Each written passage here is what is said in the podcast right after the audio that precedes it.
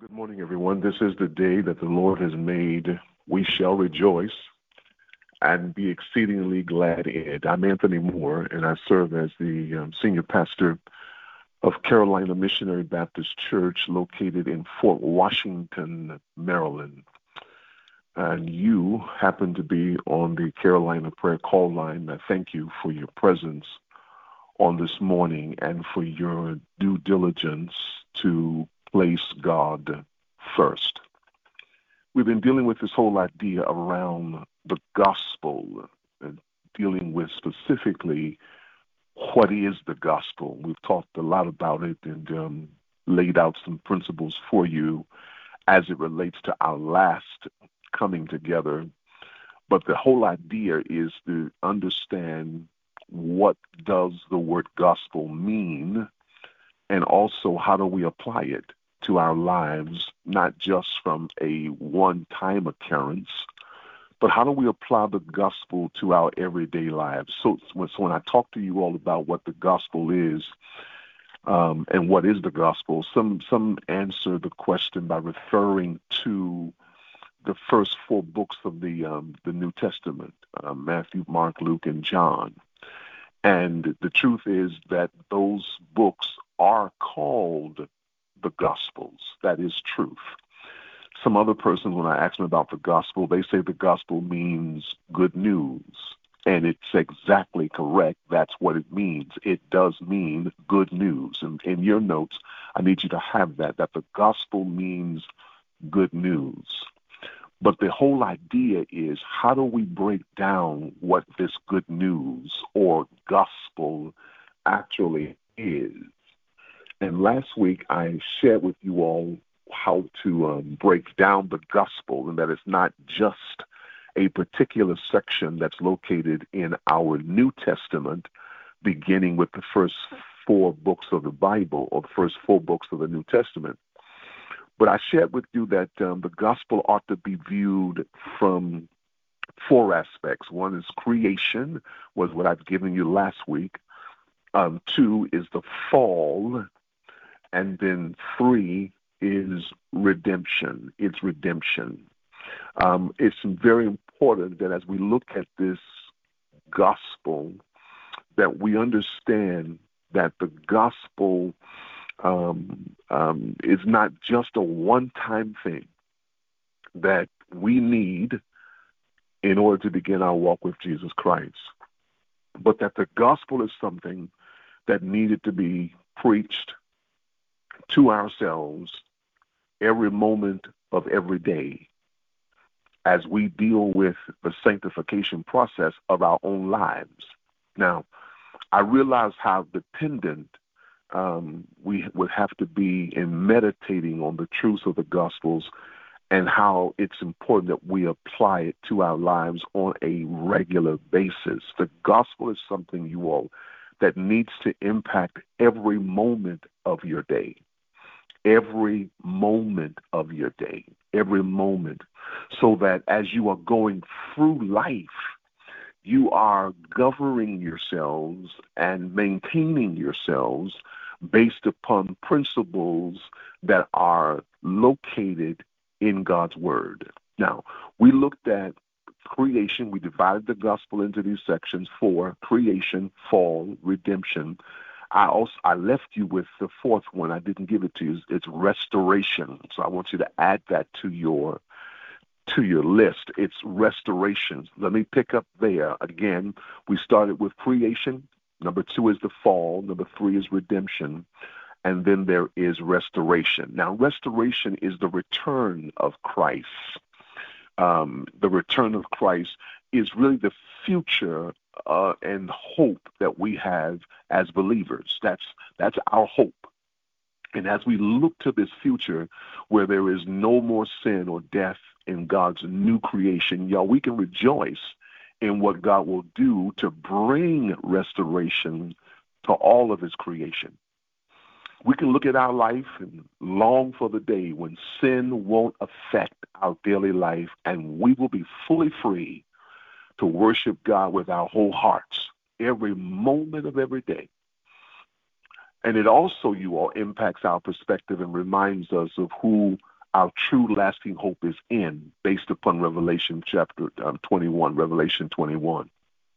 Now, um, when I when I when I look at the gospel, I'm asserting to you all that we ought to consider breaking it down into those four, four categories.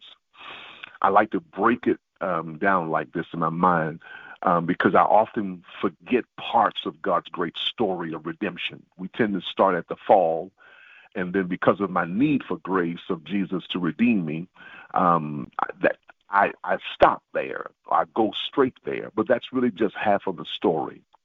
The story begins with our Creator making us in His image to glorify Him, and it ends with the new creation as he restores all things in heaven and on earth to himself.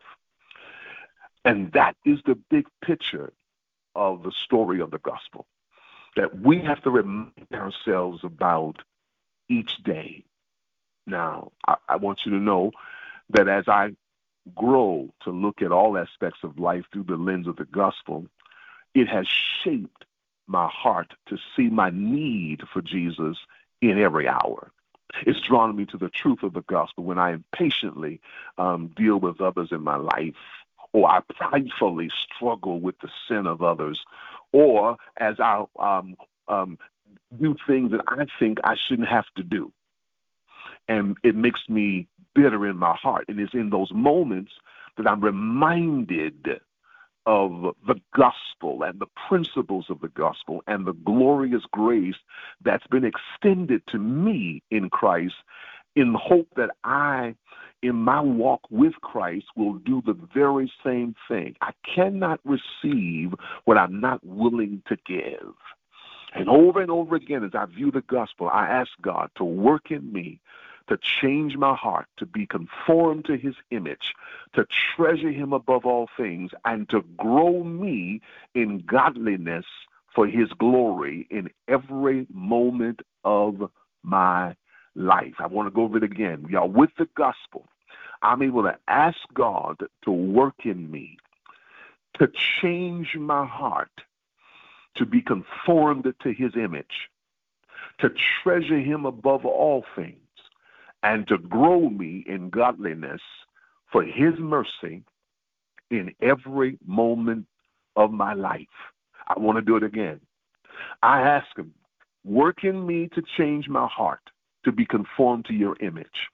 I ask him to treasure, help me to treasure him above all things, and to grow me in godliness for his glory. And and I want I want that to take place every moment of my life. Y'all, this this growth is a continual process for us. It's not not a one time kind of um, um, piece. It's it's it's continuous. Um, I don't I don't I don't want to just run to it, but it's something that I have to I have to preach to myself every day.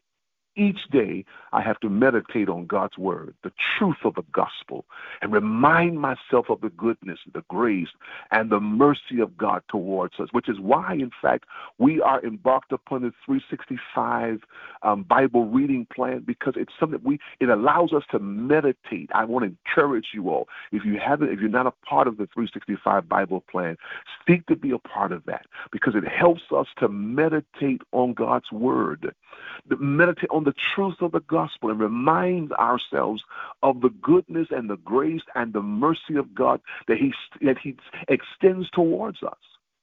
That we have to choose to put off sin.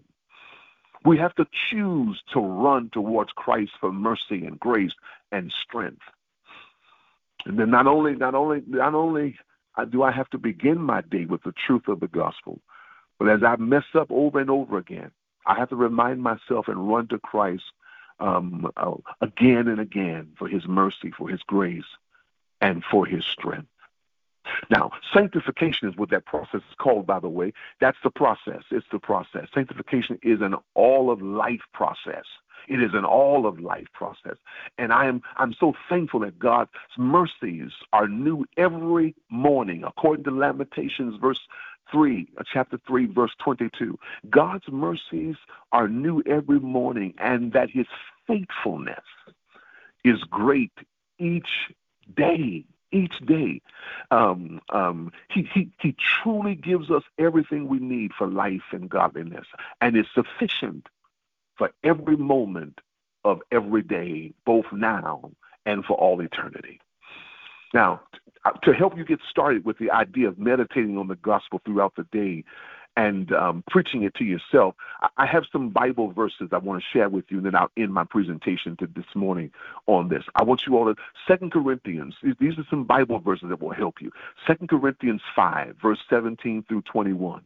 Therefore, if anyone is in Christ, he is a new creation. Old has passed away; behold, new has come. Come, behold, the new has come.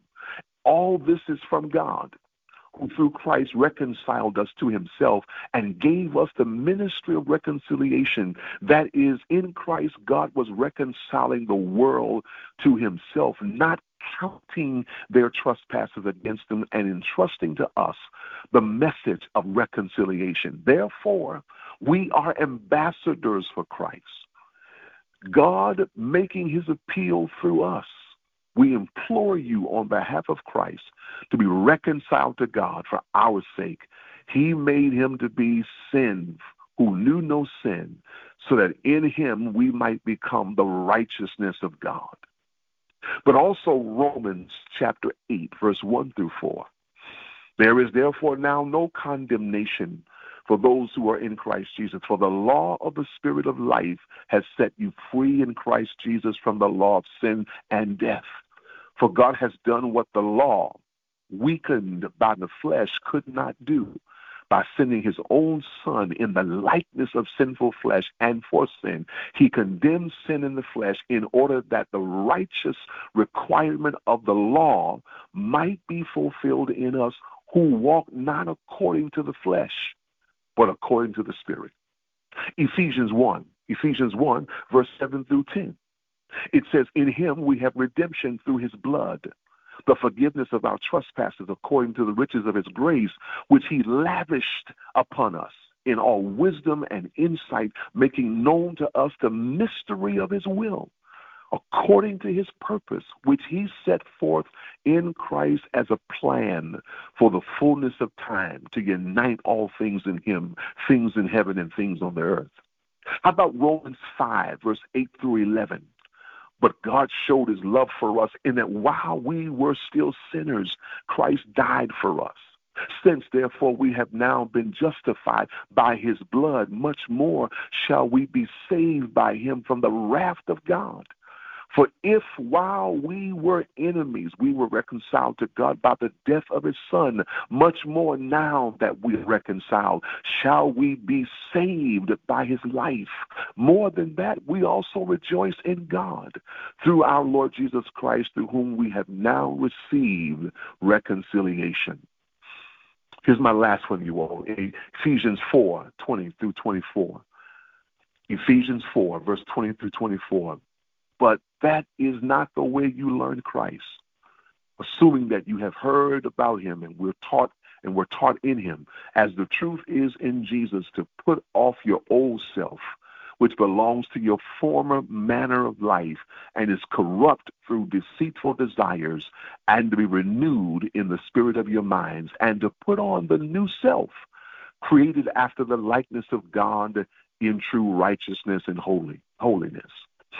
Y'all, listen, in preaching the gospel to yourself each day, it's a practice you are in that you get in the habit of doing.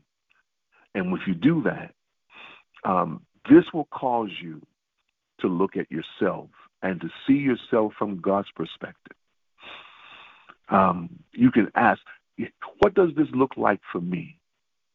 How can I see God at work in the everyday moments of my life each day. And that's the purpose of the gospel.